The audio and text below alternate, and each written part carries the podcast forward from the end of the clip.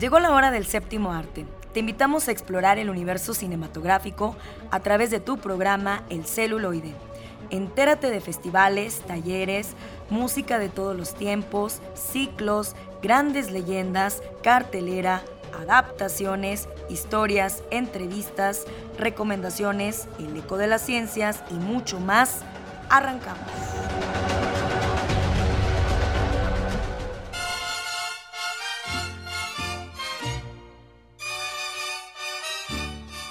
¿Qué tal amigos de Radio Universidad? Es un placer como siempre recibirlos aquí en otro episodio más de su programa El celuloide. Gracias a ustedes celebramos 14 años de estar al aire acompañándolos a través del 1190 de AM por la cultura y por el arte Radio Universidad. También nos pueden escuchar por nuestro sistema podcast si se perdieron alguna de sus secciones favoritas. Sí, ya pueden ustedes eh, checar las diferentes fechas en las que se, se emiten nuestros episodios. Así que, por favor, síganos como siempre. Nuestra página, el celuloide arroba 1190 de AM. El día de hoy tendremos en nuestro lado ñoño el análisis de Cairo Station, una película de 1958 de allá de Egipto precisamente, que ha tenido que, ha sido catalogada como una pieza también muy original, única por los temas que aborda, las luchas sindicales, el feminismo, eh, eh, su, filmación eh, a blanco y negro también. Y es este, pues la verdad, ah, y también vamos viendo la incursión de estas marcas de refrescos o de la música del jazz en este país es Egipto, ¿no? Cómo va recibiendo, cómo se va abriendo a este tipo de influencias y de productos, o consumos, mejor dicho. Entonces, pues con Oscar Ramírez vamos a, a conocer un poco de este cine de Youssef Shanin. Y pues también por otro lado, si se quedaron con ganas, pues ya tenemos aquí eh, el análisis de Nope a cargo de Carlitos Buendía, una de las cintas que también está teniendo muy buena aceptación entre el público, así que por favor quédense con nosotros. Recordaremos a Viruta con motivo de su natalicio y como siempre nuestro colaborador y gran amigo Miguel Ángel Leja también con las recomendaciones de Cinema Cuarentena y tendremos a Cinema Fantasma de la Guarida del Coyote para hablarnos de su ciclo de cine. Eduardo Carrillo, como siempre, los controles. Arrancamos. Homenajemos al cine de ayer. Época de oro. Actor, comediante, cantante, músico, guionista y locutor mexicano. Inició su vida artística formando parte de algunos tríos, como El Póker de la Armonía, Trío Latino, Los Romanceros, Viruta y Chamula, y uniéndose a Gaspar Enaine Capulina en 1952. Hoy, en época de oro, recordaremos a Marco Antonio Campos, Viruta. Bienvenidos. Soy soldado de levita, de esos de caballería, de esos de caballería soy.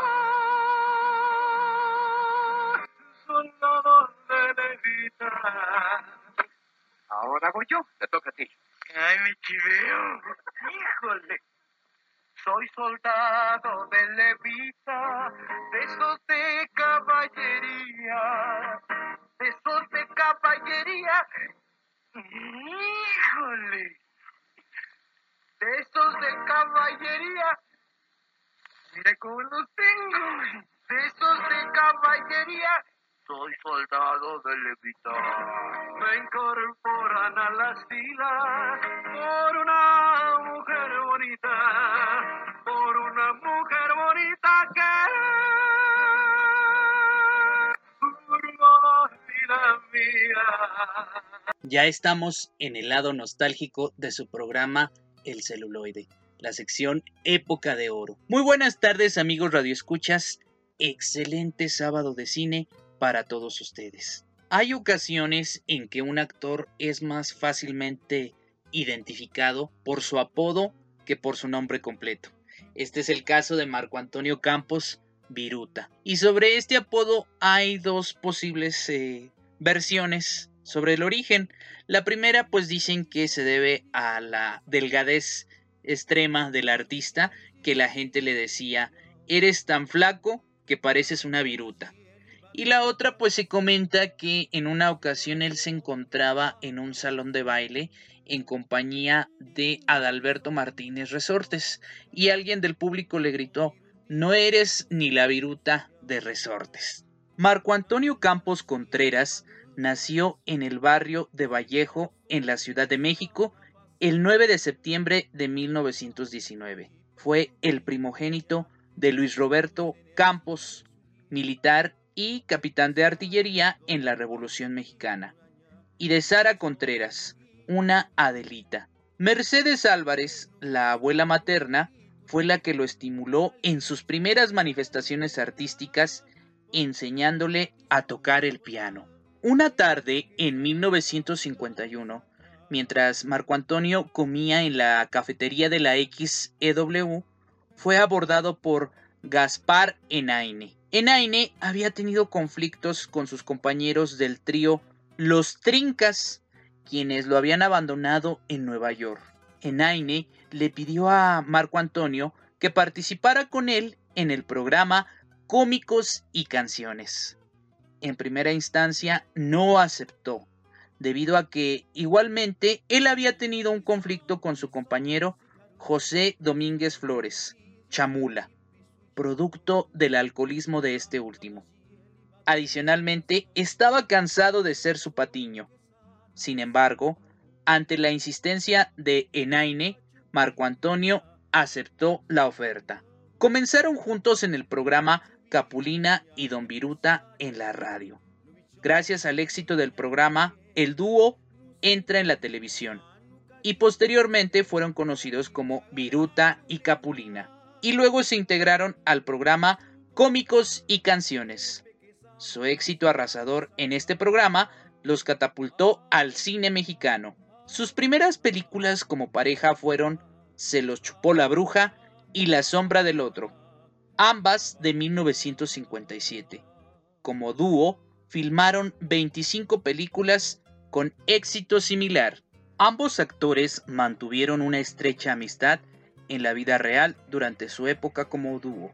Sin embargo, en 1966 la relación de Campos con Enaine empeoró debido a desacuerdos. Durante un acto benéfico a beneficio de niños desvalidos, Clavillazo entregó una donación de 10 mil pesos. Cuando Enaine iba a entregar su donación, Campos lo sentó y se levantó diciendo, pues nosotros creo que con que nos vean en la televisión están ayudados.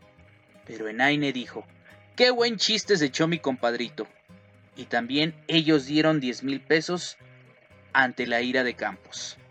Este incidente precipitó que Enaine propusiera el quiebre del dúo. Otras versiones indican que Campos habría ofrecido actuar como representante de Enaine, ofrecimiento que posteriormente fue ignorado. Este último incidente representaría el quiebre definitivo del dúo. Aunque en 1967 se reencontraron para filmar sus dos últimas películas, Un par de robachicos y dos pintores pintorescos. Al decir de sus cercanos, parecían los mismos, pero no se hablaban fuera de escena. Luego de estas películas, Viruta y Capulina nunca volvieron a trabajar juntos. Luego del quiebre, Capulina continuó con una ascendente carrera cinematográfica. Viruta, en tanto, intentó continuar con su carrera en solitario haciendo papeles secundarios en películas como Tráiganlos vivos o muertos, Pistoleros bajo el sol, Debieron ahorcarlos antes, El hijo de los pobres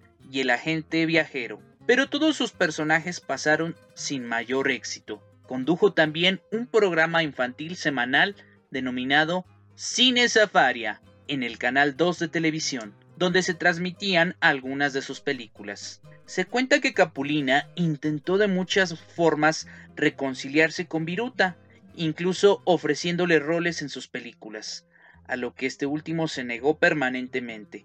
Raúl Velasco los quiso reunir en el programa Siempre en Domingo para hacerles un homenaje, a lo que Viruta se negó, indicando que no quería volver a ver ni hablarle a Capulina, ni aunque le ofrecieran todo el dinero del mundo y el trofeo que les iban a dar. Marco Antonio Campos tenía una fuerte adicción al tabaco. En algunas películas y series de televisión acostumbraba a fumarse un cigarrillo. Mientras dormía en la habitación de su casa solo y encerrado, Marco Antonio sufrió un infarto al corazón. Días después fue sometido a una cirugía a corazón abierto, pero durante la intervención, cuando le aplicaron la anestesia, falleció el 19 de febrero de 1996 a la edad de 76 años, víctima de una aneurisma en el corazón. Debido a infartos anteriores, solo le quedaba la mitad de su corazón. Los restos de Viruta descansan en una gaveta lote de la Asociación Nacional de Actores en el Panteón Mausoleos del Ángel de la Ciudad de México. Yo soy Alex Jara. Quédense con nosotros en su programa El celuloide a través de la señal de Radio Universidad. Llegó el momento de recibir a nuestros invitados. Escucha la entrevista.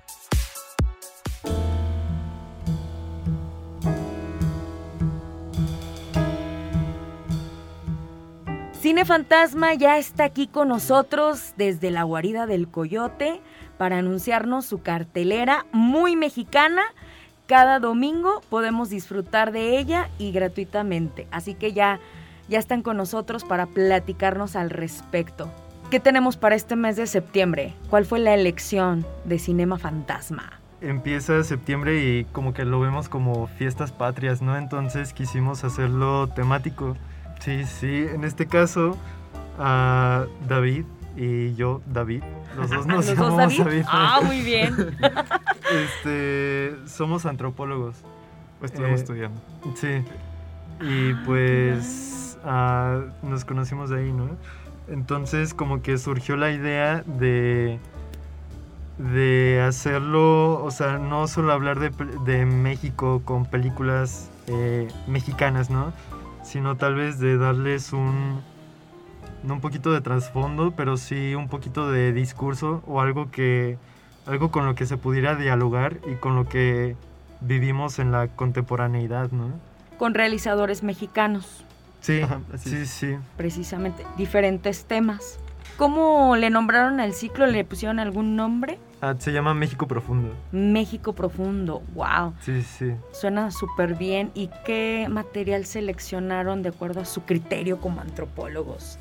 ¿Qué fue lo que más les llamó la atención para este ciclo?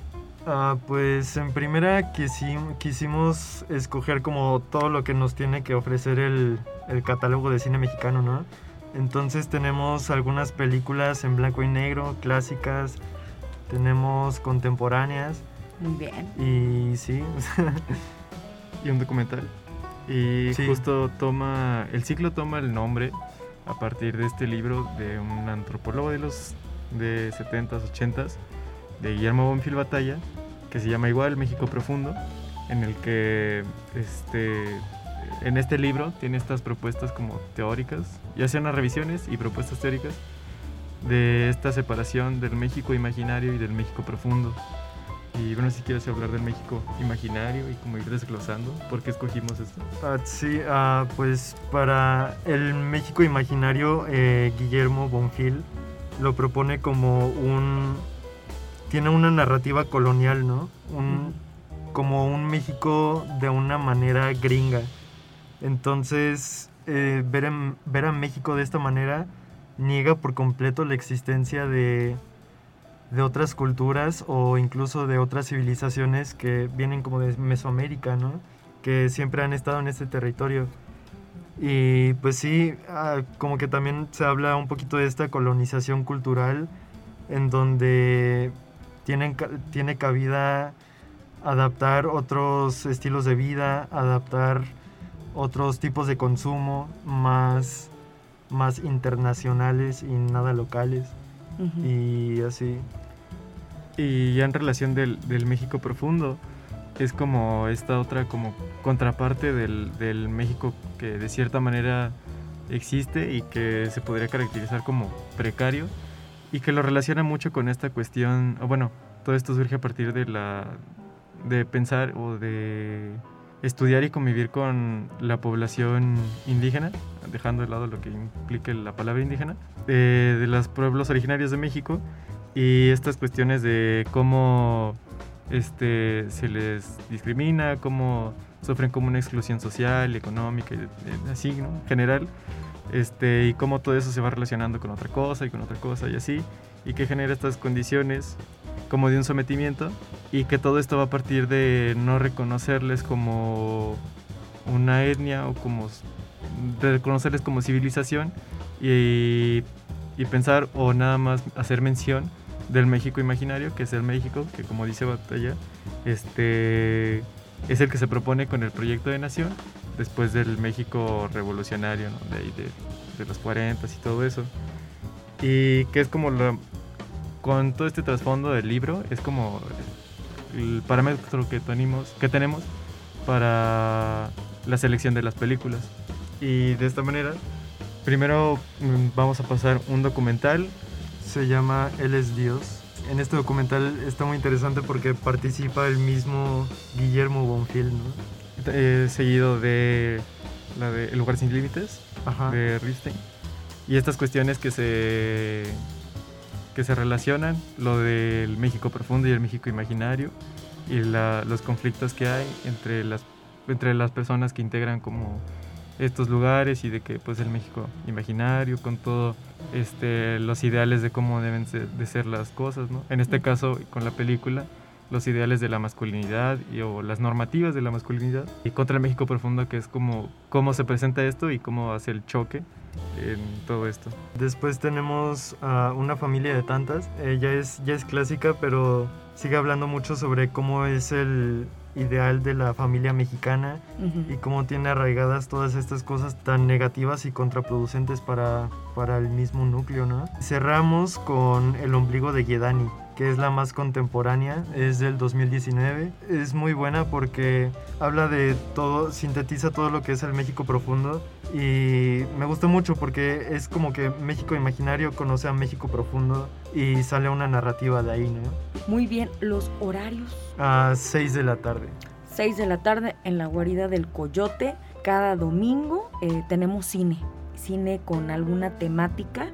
Este mes, como ya lo acaban de comentar nuestros compañeros David, David y David, pues estamos profundizando, ¿verdad? Acerca de estas perspectivas de la sociedad y con realizadores mexicanos. Distintos temas muy interesante, el punto de vista de cada uno de ustedes y pues agradecemos como siempre su valiosa colaboración para mantenernos al tanto de los materiales que eligen y estas temáticas que tienen una relación muy interesante en estos ciclos que van armando, que cumplieron hace poco un año de, estar ahí en la guarida del coyote. Las redes por donde podemos estar al pendiente de la publicidad de cada una de estas proyecciones. Ah, en Instagram tenemos a cine-fantasma y también tenemos a Guarida Coyote. Y en Facebook también está la Guarida del Coyote. Perfecto, pues muchísimas gracias muchachos y sigan echando muchas ganas a la antropología. Muy interesante la selección. Continuamos.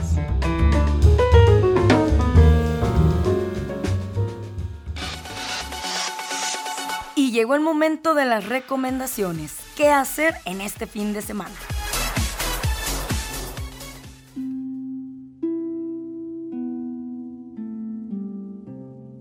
Muy buenas tardes a todos y todas. Este es Miguel Ángel Eja de Cinema Cuarentena y aquí les traemos la recomendación de la semana.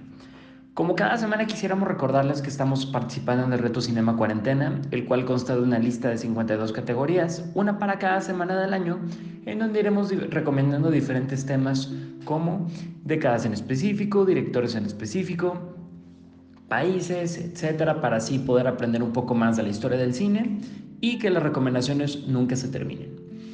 Dicho esto, vamos esta semana a hablar de eh, películas en donde la química de los dos protagonistas es total. Puede ser películas románticas o puede no serlo, en esta ocasión sí lo es. Vamos a hablar de Licorice Pizza, la última película de Paul Thomas Anderson, estrenada en el año 2021 y producida en Estados Unidos. La cinta cuenta con una duración de 2 horas con 13 minutos y como estamos acostumbrados a hacerlo durante esta sección, comenzaremos leyendo brevemente el argumento y después pasaremos a platicar sobre por qué vale la pena invertir poco más de 2 horas en ver esta cinta. Alana Kane y Gary Valentine crecen, viven y se enamoran en el Valle de San Fernando, en California, durante la década de 1970. Esta fue este es el argumento pésimamente escrito por Google como cada semana, pero lo usamos de base para poder contrastar con lo que vemos al principio en cualquier búsqueda en Internet. Em, una de las más grandes razones o de las principales razones por las cuales nos gusta el cine es, como ya lo hemos comentado en varias ocasiones, porque nosotros podemos vivir diferentes vidas, podemos vivir diferentes experiencias, sentirlas como si fueran nuestras y al final apagamos la pantalla y todo vuelve a la normalidad. Es por eso que muchas veces, nos guste o no, eh, disfrutamos tanto de los romances con buena química. ¿Por qué? Porque nos hacen sentir ahí mismo. Entonces, eh, por más que tú lo vivas en tu vida real o no lo hagas, es bastante disfrutable y eh, en esta ocasión no pudimos encontrar mejor película para ejemplificar lo que Licorice Pizza. Nos encontramos con Gary Valentine, un carismático actor de apenas 15 años de edad en la década de los 70, quien por casualidad conoce a Lana, una veinteañera que se encuentra tomando fotos en su escuela. A pesar de la insistencia de Gary, Alana rechaza sus insinuaciones por la diferencia de edad, pero se convierten en muy buenos amigos sin saber lo que el destino les tiene preparado. Así, la vida los va llevando por un sinfín de aventuras, como el comienzo de un negocio de camas de agua, audiciones para películas, problemas con estrellas del mundo del cine, campañas políticas, viajes y un sinfín de sucesos más que terminarán por marcar sus vidas. Si algo nos tiene acostumbrados el director Paul Thomas Anderson, uno de nuestros personales favoritos, es a disfrutar de excelentes historias. De la mano de él, hemos pasado por los dramas más profundos, las traiciones más dolorosas y las, las risas más ruidosas. Y en esta ocasión, la pantalla invade la sala con una nostalgia abrasante de una época que ya no existe. Es toda una experiencia poder volver a escuchar la música de esos años, su forma de vestir, su forma de hablar. Y es que, a pesar de que la película destaca en todos y cada uno de los apartados, y cuando digo destaca es porque lo hace muchísimo, lo mejor de ella, por mucho, la química tan perfecta que se genera entre los dos protagonistas. Jóvenes sin experiencia en el mundo de la actuación, él, hijo del ya fallecido y uno de los actores fetiches del director, eh, de Philip Seymour Hoffman, y ella, ella es músico profesional, los dos comiéndose la pantalla para entregarnos una de las mejores historias románticas de los últimos tiempos. Si bien no pondríamos esta película dentro del top 5 del director, sí lo haríamos definitivamente hablando del género. Por lo tanto, una película recomendada al 100% para todos y todas ustedes. Y pues muy bien, esta fue la recomendación de la semana. Algunas otras cintas que nos gustaría recomendar van, a ser, van a ser varias de las que no hemos hablado aquí anteriormente, no todas, algunas sí, eh, porque hace no mucho hablamos de películas eh, con, historias de amor, ¿no? Entonces, para no, para no entremezclar mucho por ahí, queremos hablar de películas un poquito diferentes. La única que sí vamos a repetir es este, la trilogía de Before, eh, o sea, es decir, antes, antes del amanecer, antes del atardecer y antes del anochecer, de Richard Linklater. Eh, también nos encontramos, ah, bueno, porque es la definición perfecta, ¿no? La manera en la cual los diálogos sueltan con tanta naturalidad como si estuviéramos viendo una, una pareja real, es algo que pocas veces se ha logrado en la historia del cine. También nos encontramos con Los Puentes de Madison, una película dirigida por Clint Eastwood y coprotagonizada con eh, Meryl Streep. Entonces, este, también una película que si bien no puede ser catalogada como artística, sí cumple completamente con los requisitos de los que estamos mencionando, que es el diario de Noah con eh, Rachel McAdams y eh, Ryan Gosling. También tenemos un clásico total del cine estadounidense, el cual es Lo que el viento se llevó, que, que si bien como tal no es una película romántica, la calificaremos más como una épica, eh, hay algunos segmentos bastante duraderos en esta película de, más de tres horas que cumplen perfectamente con lo que estamos buscando, así como otro clásico grandísimo del cine estadounidense, Casablanca, con ese icónico final que pone fin a una de las relaciones más, eh, más recordadas de todos los tiempos. También para salirnos un poquito del guion, queremos recomendar la película Up. Quienes hayan visto los primeros 10 minutos de la película entenderán perfectamente a lo que nos referimos. Eh, una de las escenas más hermosas en la historia del cine. Y por último, Eterno Resplandor de una mente sin recuerdos. Una película que quisimos meter aquí en esta lista, ¿por qué? Porque se sale completamente de la norma de una historia romántica. Más bien es todo lo contrario, pero la química que surge entre los protagonistas no hace más que apretarnos el corazón y eso es precisamente lo que busca la película. Por lo tanto, cumple perfectamente y es muy recomendado. Pues muy bien, estas fueron nuestras recomendaciones de la semana. Queremos agradecerles por dedicarnos un pedacito de su tiempo para escucharnos en esta sección. Este fue Miguel Ángel Eje de Cinema Cuarentena y nos vemos la próxima semana.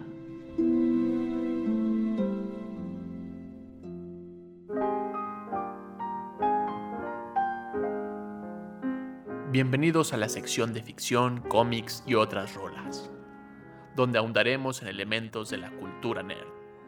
Adelante con esta sección.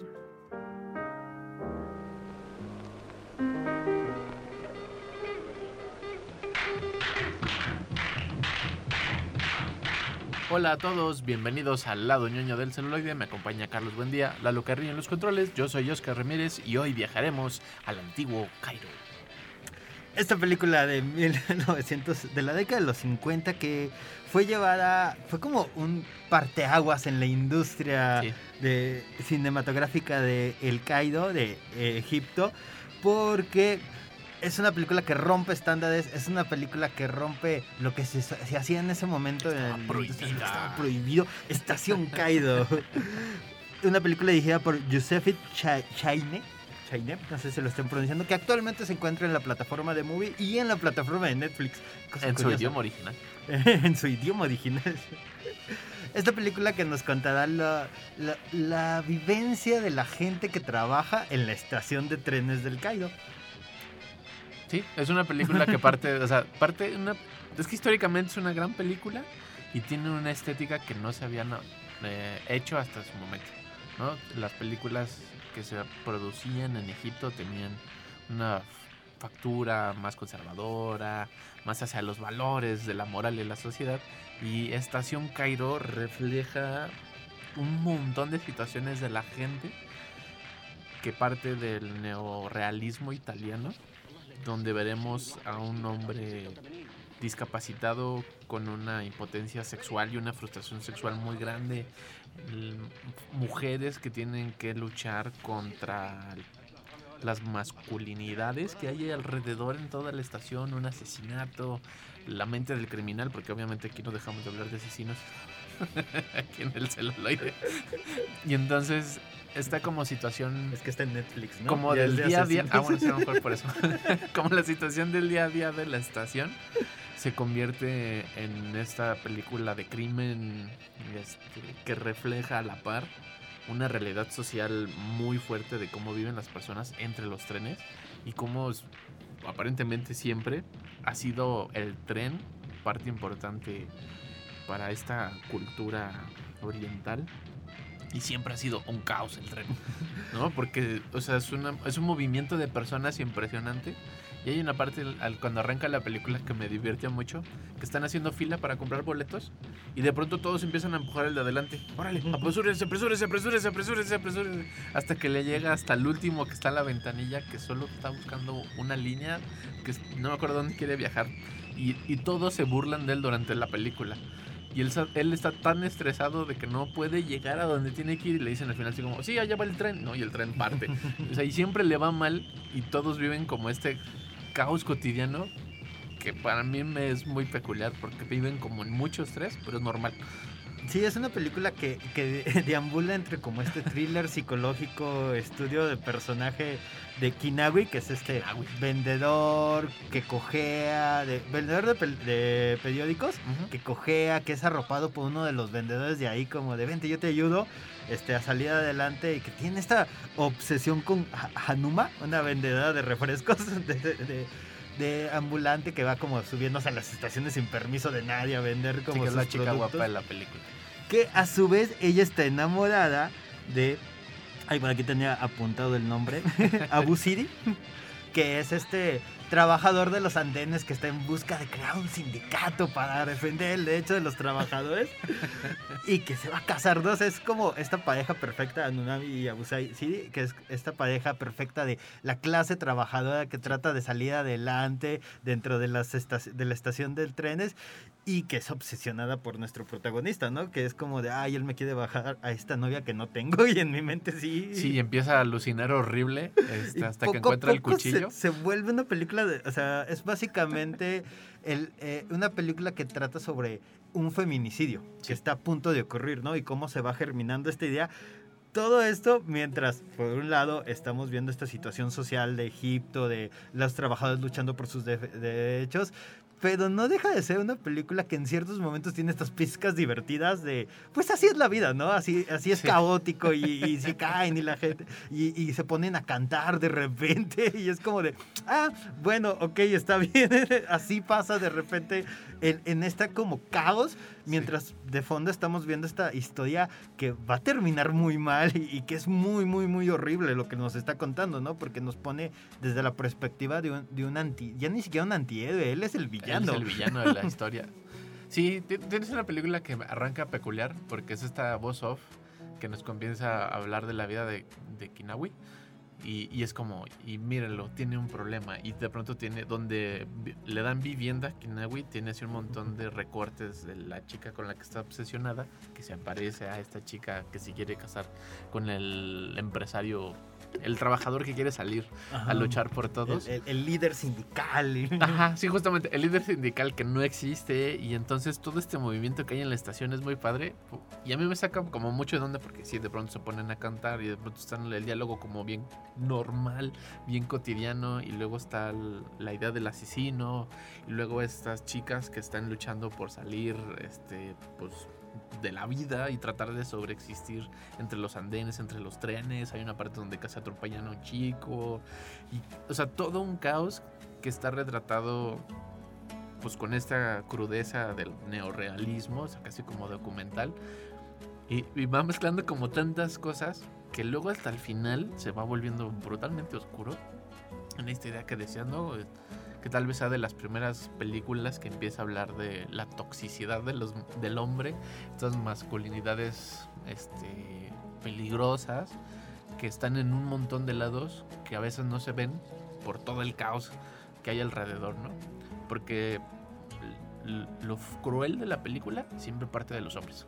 Sí, y, y parte de esta cotidianidad, ¿no? O sea, de cómo tienen que aceptan que es algo malo. Me, gusta mucho el diálogo que tienen como las amigas de Abu Dhabi de sí, esta persona es obsesionada contigo y es peligrosa, pero también es un trabajador más de como de la estación, ¿no? Es como parte de lo que tienes que lidiar, ¿no? Y es como de, pues nada más no lo veas mucho, o nada más no le des tantas alas porque si no algo peligroso puede ocurrir, ¿no? y, y entonces es como este estilo y afloja de, o sea, sí, estas personas son tóxicas, sí, estas personas son malas, pero también son personas que me ayudan, son personas que me echan la mano, son parte de mi entorno y así tengo que sobrevivir, ¿no? Y está como, como hilos que se van tensionando y aflojando, ocurren durante toda la peli, ¿no? Hay personajes que de repente aparecen y, te van como creando un trasfondo de, ah, ok, esto está ocurriendo en Egipto en esta época, la historia de los dos amantes que se ah, separan, ah, es, muy hermosa.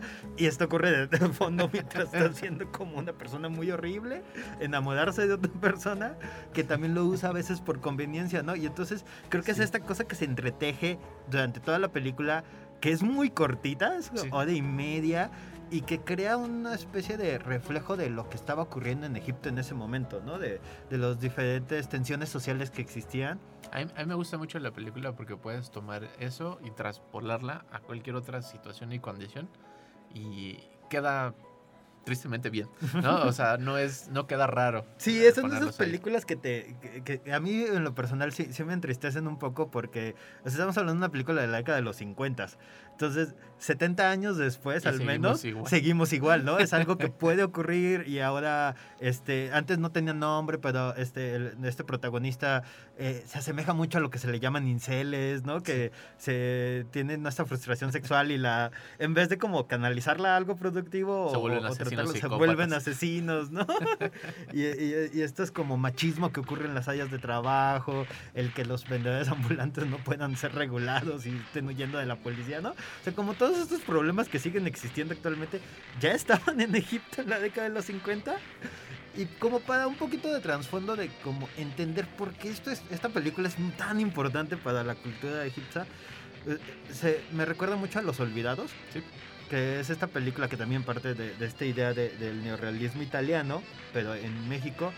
Y justamente en México y en Egipto, cuando estas películas salen, ocurría lo mismo de el cine era este melodrama, ¿no? Estas, estas cosas como que romantizaban eh, este, las parejas, romantizaban la sociedad, eran como muy clichés, ¿no? Nosotros los veíamos con las películas de Pedro Infante, ¿no? Y, y toda esta onda y entonces era una, una, industria muy conservadora respecto a lo que estaba intentando contar, ¿no? y, y, justamente esta película le ocurre lo mismo que Los Olvidados, que sale, demuestra una parte de la sociedad que la gente que va al cine no le gusta ver y la gente que hace cine no quiere hablar de eso, señala los problemas de la sociedad y es relegada. Y es como de, eso no es Egipto, eso no es México, tú qué vas a saber, ellos no existen. y tanto Luis Buñuel como ese, ese, director de esta película tu, tuvieron estos problemas, ¿no? De no ser aceptadas, pero que poco a poco han sido revisionadas y se han puesto como en este estándar de obra importante en la industria de sus respectivos países. Sí, justamente el, e, es, esta, este poder que tiene esta película es justamente lo mismo que le pasa a Los Olvidados y muchas otras en, en este reflejo de las realidades dramatizadas y que no están exageradas, no hay el melodrama, como dices justamente, y, eso es lo, lo potente de, de, la historia, que habla de esas otras personas, de los otros personajes, y que los pone, a diferencia de otras películas, donde hay muchas historias pequeñas con una sátira de los propios personajes, esta es la vida real. ¿no? Y no es un documental de la vida real porque hay un drama y está tan bien entrelazado todas las historias en un pequeño universo como ocurre en Los Olvidados, que luego se expande, pero aquí en Estación Cairo todo ocurre dentro de la estación que de pronto es muy pequeña y de pronto se vuelve brutalmente inmensa porque todos empiezan a a ser como víctimas de la propia del propio mal que hay ahí de la propia esta locura, ¿no? empieza a crecer, ¿no? Y empieza a involucrar a, personas que antes estaban como en las esquinas, estaban como de fondo, empieza ya a formar parte A mí no me pasa, ¿no? De la historia principal, ¿no? Y cosa curiosa, cuando mencionas cómo la estación no solo es el escenario, sino de repente la misma dirección te va llevando a que sea eh, protagonista de cierta manera de la historia, pero es como, como el medio visual por el que están contando las cosas, ¿no? De cuando se rompe la psique de, de, nuestro protagonista, este también se tensionan todas las vías, el tren se hace como un, montón de ruido, estás como a punto de romper la estación y entonces va como la estación jugando este juego de ser el reflejo de las historias de los protagonistas que están ocurriendo. Justamente, ese es el, el punto, ¿no? Si es el espacio que nos vuelve locos o nosotros estamos corrompiendo el espacio. ¿Ustedes qué opinan? Escríbanos en nuestra página de Facebook. Estamos como el celuloide y les recordamos que pueden ver Estación Cairo en Netflix, en la plataforma de Movie y seguro también la encuentran en YouTube. Ahorita continuamos con más aquí en el celuloide a través del 1190 del AM.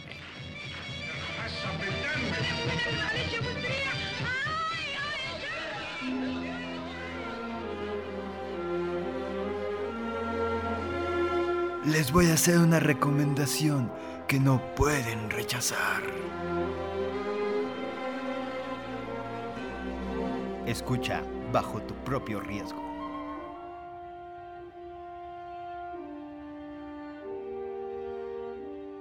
Hola amigos y amigas del celuloide. Regresamos para más recomendaciones. Oscar Ramírez, Carlos Buendía. Aquí estamos trayéndoles la última película de Jordan Peele.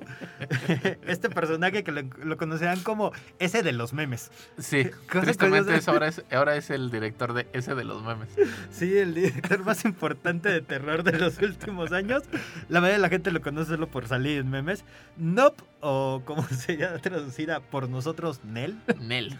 ¿El pastel? tal vez. El pastel, saxe.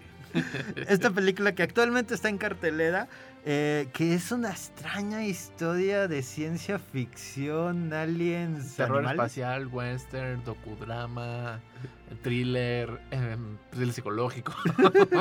Me encanta un montón como esa no definición del, del género porque toma prestado de todos los géneros, no nomás es una mezcolanza así como experimental sí usa todos los elementos narrativos que venía trabajando desde No Way Out. Get Out. Ah, Get Out. y luego Oz. Y ahora esta que parte de la historia de los jinetes que nos dieron el fenómeno del cine, este, la carrera del caballo, tras una sucesión de fotografías, nos dan la historia de los creadores de ese caballo y los jinetes de ese caballo, que era una familia afroamericana, y que siguen existiendo en el universo cinematográfico, ¿no? Ahora son los que aportan a los animales. Pero empieza la película brutal, violenta y muy rara. Porque el audio que estamos escuchando es como muy alegre y luego la imagen a la que vamos es un personaje de la televisión, un changuito, que acaba de matar a todos en el set, porque está todo ensangrentado y todos están muertos. Y luego corta a la historia de, de estos jinetes y nos va llevando a una locura de las referencias que tiene Pel y a todas las grandes películas que creo yo le gustan de terror. Tiburón y todas estas como los grandes clásicos, los lleva a una locura cósmica impresionante. Sí, exactamente esta película que, que empieza como, como... Yo entré a la sala sin saber bien de qué iba, solo sabía que había una nube, algo tenía que ver una nube, y nos va contando la historia de los hermanos Haywood, que es OJ y M. Este, donde ellos tienen un credo de caballos y desde esta larga tradición de eh, literalmente el primer, el primer caballo, que apareció en cine, ellos han estado ahí involucrados donde su papá este les enseña la crianza de los caballos, ¿no? Y entonces ese, eh, lamentablemente muere por una, un accidente. por un aire. Pues, le, le dan una, un mal golpe. ahí, un cambio. un cambio que se le cayó a alguien. Sí, algo me, ahí fue muy raro.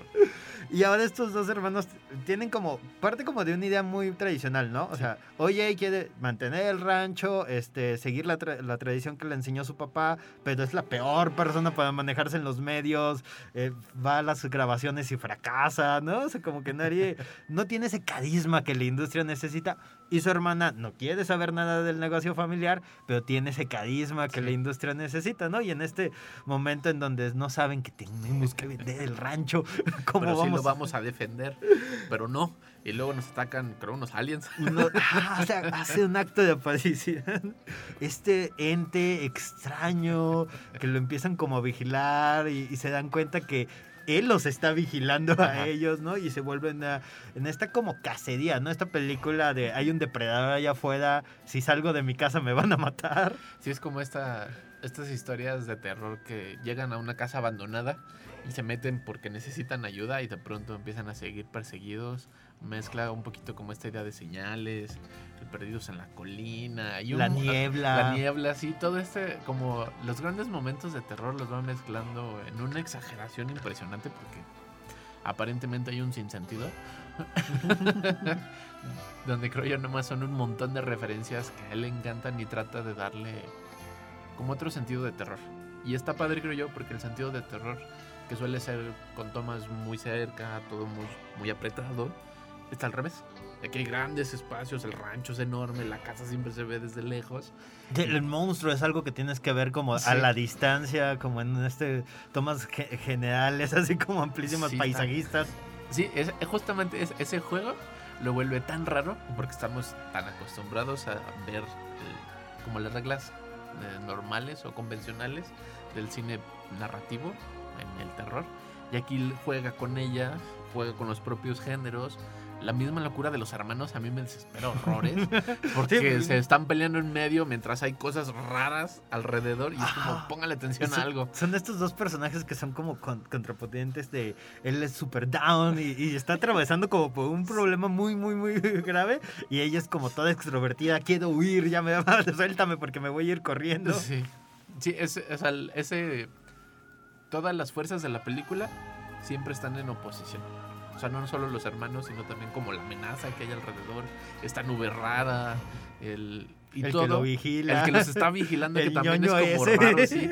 Que es como, como que él tiene más, como él te tiene más miedo a ti que tú de él, una cosa así como así.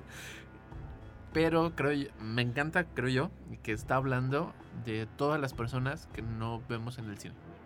Todos los que son dobles de acción, todos los tramoyistas. Hay como o sea, hay una crítica a la industria cinematográfica y no hacia la industria como ente ni a los grandes personajes, sino como un reflejo de nos, nos hemos asustado y divertido tanto en el cine por todas estas personas que cuidan los animales, los animales mismos los que abusamos de ellos, los creadores y este los que hacen los peluchitos como la, seguridad del mismo set de vas a poner en peligro a alguien por una toma no el, hay un punto en donde, como en esta cosa del tercer acto de cuando alguien, alguien comete un error y lo que estaba solucionado se rompe. Se rompe, sí. Este, es básicamente porque alguien pide una toma extra. Sí. Ah, es, como, es muy divertido porque la historia es sencilla. Sí. Por más que la gente diga, es que no le entendí, que no, es súper sencilla, es un monstruo que padece. Sí.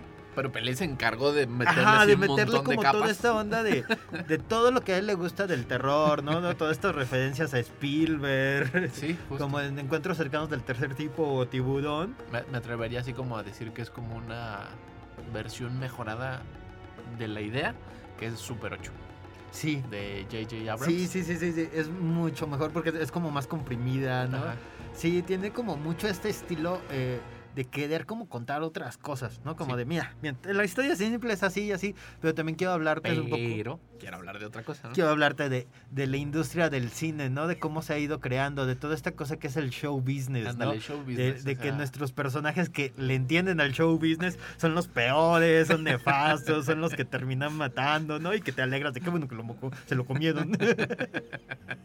de esta cosa del prueba y error de como de, ok, hay algo nuevo, ¿no? Como, como ir calándolo en este método científico de es una especie nueva, bueno, ¿qué come?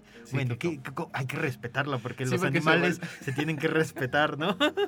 Justo, eso es donde iba. Porque además, aunque son un monstruo espacial de otra galaxia y otra dimensión, este sigue siendo un animal y hay que pues procurarlo, ¿no? Y no porque esté mal, sino porque ese es como parte del discurso que tiene la película. Pero este, de pronto corta con este empresario que quiere comprar el rancho y lo quiere volver como este circo de atracciones. Y creo yo ahí se burla como de, pues de la industria, ¿no? Que a veces mejor nos emocionamos mucho. No, es que el, cine y la imagen y todo sí, los 300 millones en efectos especiales. y pues al final de cuentas sigue siendo un circo que nos entretiene mucho, ¿no? Sí, es, justamente como esto de... Darle un golpecillo. Ajá, que, que va como soltando esos pequeños golpes de vez en cuando, en donde creo que es como un bonito cuento para, para gente como un poco más adulta que pueda entender como las referencias, este, tanto como metas de la industria, ¿no? Así como de, ah, claro, eso lo hacen porque en el cine hacen estas segundas tomas, ¿no? O, ah, claro, la luz natural. Como también la gente que ya ha crecido, ¿no? Que ya tiene como este badaje de chorrocientos mil películas de terror. Porque alguien que como que, le, que llegue de inicio va a decir, órale, esto está como muy loco y tal vez me está hablando de otra cosa, ¿no? Sí, creo que es fácil perderse, pero es parte del propósito de la película, ¿no? Distraerte la, el circo del cine. Sí, ah, bien hecho, bien hecho, ¿eh? Sí, es una película que lo van a disfrutar, que si esperan como este terror del jumpscare tal vez no lo encuentren, pero que es emocionante. O sea, la persecución final es una cosa de... lo ves con la, con la boca abierta, ¿no? Y los ojos así sin parpadear porque es, completamente divertido. y además es una película brutalmente tensa. Tienen diálogos súper, o sea, tensos de que te incomoda y nomás van en un auto o nomás están afuera de la casa, así como en el pórtico y cuando ya empiezas como a entender hacia dónde van a llegar, algo extraño cae del cielo y empiezan a cambiar cosas en todas estas fenómenos paranormales de las películas. Y nos da como grandiosas imágenes, ¿no? Como de este, el monstruo cuando en sus diferentes etapas que se va develando ante nosotros, ellos como cabalgando en el desierto. Es como una película que sí le, le encanta esta cosa de épico, ¿no? Horror, fantasy. Ah, exacto, como un fanfic de alguien de, no, y entonces así la penumbra y él va cabalgando en la noche. Sí, es como una especie de creepypasta, pero Sí, sí, más bien un fanfic de terror. Así que véanla. No, actualmente se encuentra en las salas de cine. No la desperdicien, es una gran película. Y escríbanos si les gustó, no les gustó, cuáles son sus comentarios. Y si no les gustó, creo yo, vuelvan a ver. Denle chance de volverla a ver. Sí, porque no tiene desperdicio. O revisen como otras películas de Jordan Peele, tal vez los suyos más la de Oz o la de Huye. no tiene desperdicio. Escríbanos a, eh, en Facebook, estamos como El Celuloide. Así nos encuentran, leemos sus mensajes, escucharemos, veremos sus recomendaciones. Y sigan escuchando el 1190 de AM.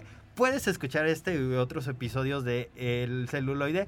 En Spotify nos encuentras como El Celuloide Radio Universidad. Ahí escuchan episodios pasados. Si eh, se les pasó alguna película o, ya la vieron y quieren volver a escuchar. Ahí mero. Ahí mero. Sigan escuchando el 1190 de AM y nosotros estaremos la próxima semana con ustedes. Chao.